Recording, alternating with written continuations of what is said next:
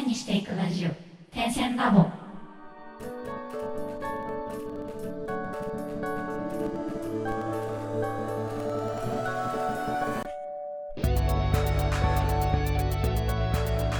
ダンサー黒沼です。手手芝です。荒川です。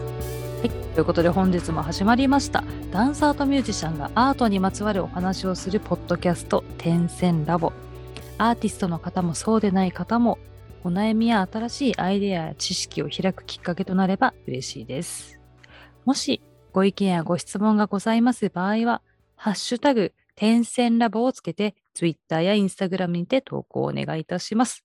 また DM やリプライも大歓迎です。はい。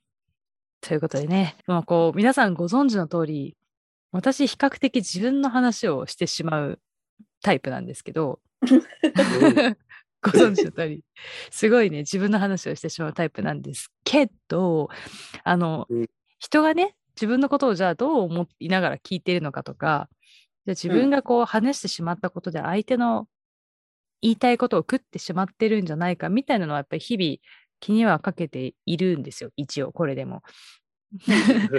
なので、なんか結構いろんな人にね、じゃあ他の人は自分に対してどういう印象を持っているのかっていうことをあの聞いて、他己分析をしたり、まあ、あとは自分で自己分析をしたりっていうことをやるんですけど、うんお二人は日々自己分析とかそういう他己分析ってやったりされることありますか？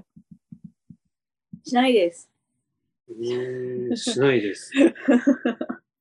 意外だっ本た。なんか王子はしなそうだけど、しばちゃんは意外としてそうだった。なんでなんで？王子は、あの、まあ、これね、長々ポッドキャストいろいろ聞いてくださっている方はわかるかもしれないんですけど、多分こう、自他ともに興味がないというか、そういうイメージがある。確かに。昔から言われてるもんね。昔から言われてることだから、うそれんはそうです。羨ましいなって。で、私、しばちゃんとは比較的似てるタイプかなって思ってるんですけど、うん。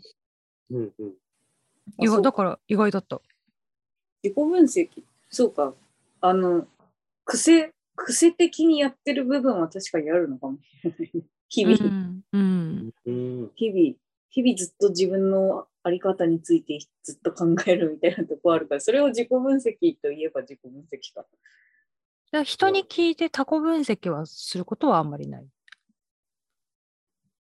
なんか、年々しなくなっているかもしれない。あの、人の言うこと聞けないからって最近気づいた。うーん。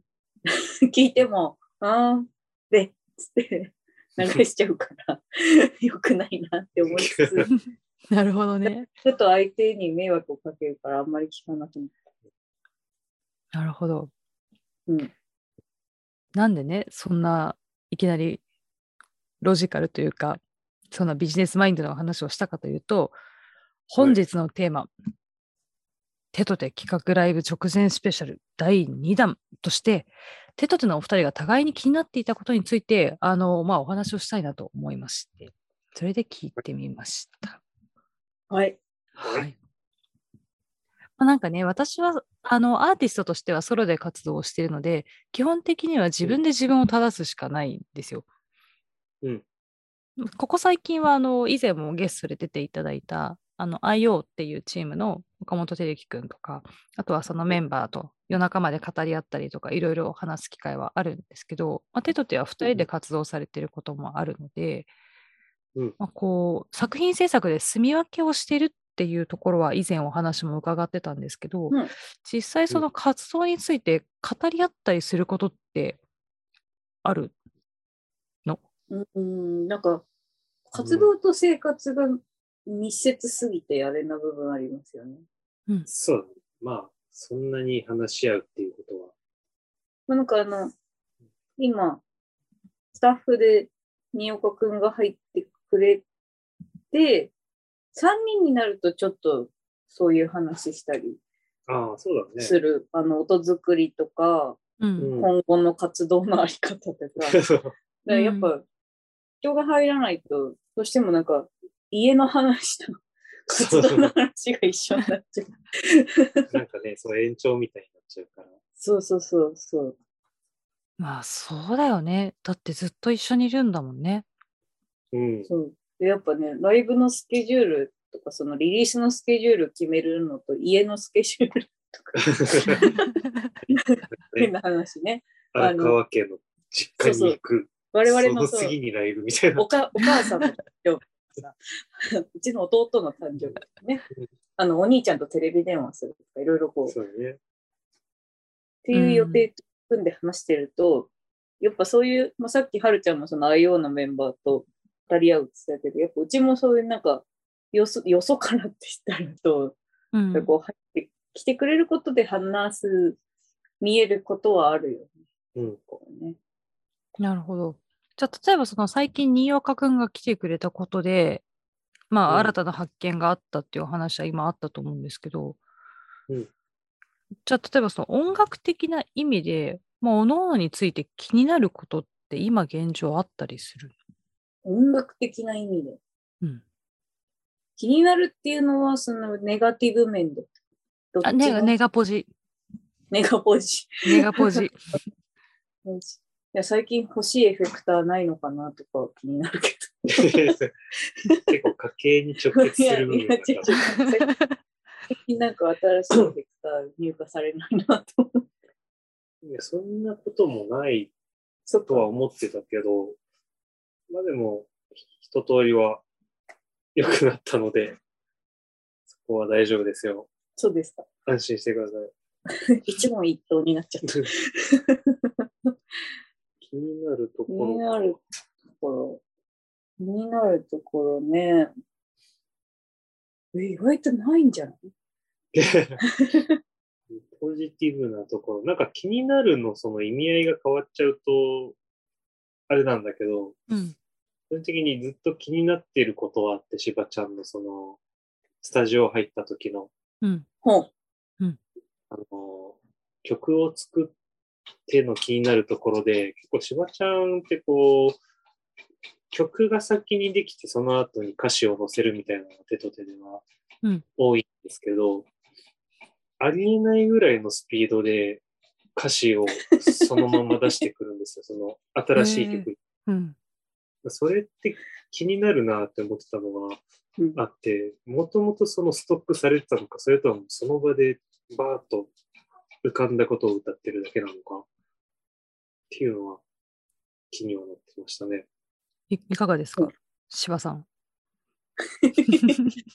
多分、えー、テトテは基本ストックから出してないので、うん。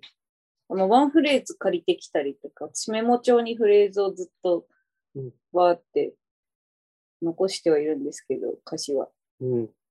テトテの場合は、なんだろう、場で歌ったの先行で、うんその歌ったやつを自分で必死に文字起こしして歌詞にするみたいな方が多いの で。一瞬で完成してます。一瞬で完成してるんですって。へえ、すごいですね。多分最近一番ビビったのがあるでしょ。死なない心の時でしょ。ああ、なんか。多分死なない心の時が、大地君がバーって曲作ってきたっつってやって、私がそのバーって歌い出した時、あれ知ってたのかなって思って。え、その曲を作ってる時って、こう二人同じ空間にいる時に、例えば王子が曲をなんとなく作って、しばちゃんがなんとなく合わせていくっていう感じなのそれとも、おのおので同じ家にいても、おのおのこう、例えば王子だったら王子で一人で曲を作って、で、二人でスタジオとか、あと合わせるタイミングで、バンって合わせた瞬間にしばちゃんが、あれ知ってたのかなっていうスピードでそこに曲を、あの、歌詞を載せることが多い。あの、どっちも、どっちもです。で、メイン、メインっていうか、主にやってるのは前者の方。うん、あ、分けてるんだ。分けて、うん、そう、あの、スタジオで、こう、うん一斉ので作るっていう方が多いんだけども、その、たまたま死なない心っていう曲に関しては自分が先に曲全体作って、うん。スタジオでいきなりやってみたところ、しばちゃんがいきなり歌を歌ってきたから、あれ知ってたのかなって。まあなんかそれこそその、まあお互いに気になることってあるのかな、ないのかな、みたいなことであれば、じゃあそれってこう改善してほしいのか、そのままでいてほしいのか、みたいなことを聞こうかと思ってたんだけど、うん。あの、そういうことでもないもんね。そうだね。そうだね。音楽的になんか直してほしいこととかはそんなない。ないないよっぽどね、そのしばちゃんの突発的に出た歌詞が、はぁみたいな、何言ってんのみたいな感じだったらプリン美味しいとかね。プリン美味しいとか、プリンに醤油かけるとウニの味になるみたいなことしか言わなかったら、それはもう今すぐ改善してほしいですって思うんですが、手と手のオフの時の歌詞の作り方だね。むしろそのままでいてほしいですよね。だうん。うん、確かにね、あの、みかんの歌みたいな感じだったらきっといいんだろうけどね。そうだね。そうだね。あの愛媛のみかんは日本一ってこう歌ってるテーマだったらきっとそういうのもいいんだと思うけどそうじゃなければ、確かにその2人の雰囲気のままうん言ってもらえたらいいんだろうね。でもなんかそういう曲を作ってる時のメイキングとか作らないの？ああ、その発想はなかったですね。メイキングね。うん。メイキング手と手だったらそっかできるっちゃできるね。うんスタジオ一本撮ったみたいに。うん。なんかあのまあこうやってねポッドキャストでずっと2人のお話とかも聞いてるんで2人がじゃあ実際どういうふうにやってるのかっていうのがこうメイキングがあるとなおさらライブ楽しいなって思いました。あ、ぜひやってみましょうん、特殊だ。う。うん。ね、ぜひやっていただきたいです。なので、あの、改めて2人の方からじゃあお知らせの方お願いします。はい。えーっと、手と手の企画を、えー約2年ぶりに行います。4月の28日、木曜日、翌日は祝日です。イェイ場所、イェイ、みんな、たくさんやるね飲めます。なんかあれ、ゴールデンウィークに突入するっていうお話をそうだね。ゴー耳にゴールデンウィーク前の平日ですね。場所は新宿のアンチノックで、全5組のアーティストでライブイベントを開催します。えーいろんなジャンルというと、まあ、あの、よくあるような声になってしまうんですけれども、本当に多種多様なジャンルのバンド、アーティストが出るので、ぜひぜひ最初から最後まで楽しんでいただければと思います。このご時世ですけれども、よろしければ、ぜひ見に来てください。よろしくお願いします。ちなみに時間は何時からですか？時間は6時オープンの9時20分スタート。スタートは20分。?20 分スタート。来てもらえればもう、あの、ライブハウス新宿アンチノックには入れます。あの、黒沼もそれぐらいの時間には入ろうと思っているので、もしこれをお聞きの方いらっしゃいましたら、ぜひ一緒に 手振りしましょう。休園、休園が9時半とかだっけ9時半ぐらいでうん。そこまで遅すぎない時間なので、ぜひ皆さんもいらしてください。あの、もしライブに行けない方がいらっしゃったとしても、手と手の楽曲、各種音楽サブスクのサイトでお聴きいただけますので、よろしければぜひアルファベットで手と手、TETOTE を検索してみてください。ということで本日の楽曲も手と手で萌え木です。どうぞ。「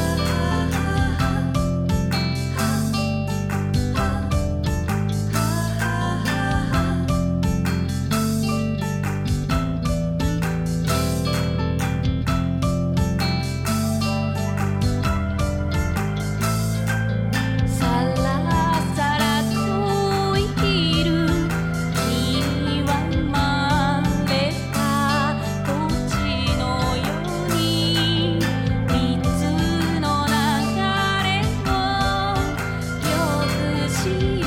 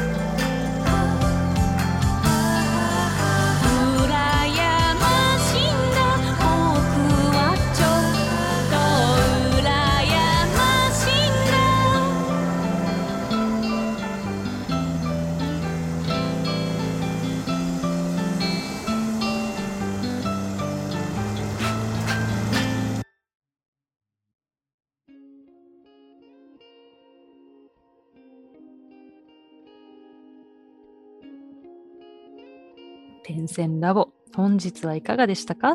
次週はテト手企画ライブ直後スペシャル今後の手と手でチャレンジをしたいことについてお送りいたします。お楽しみに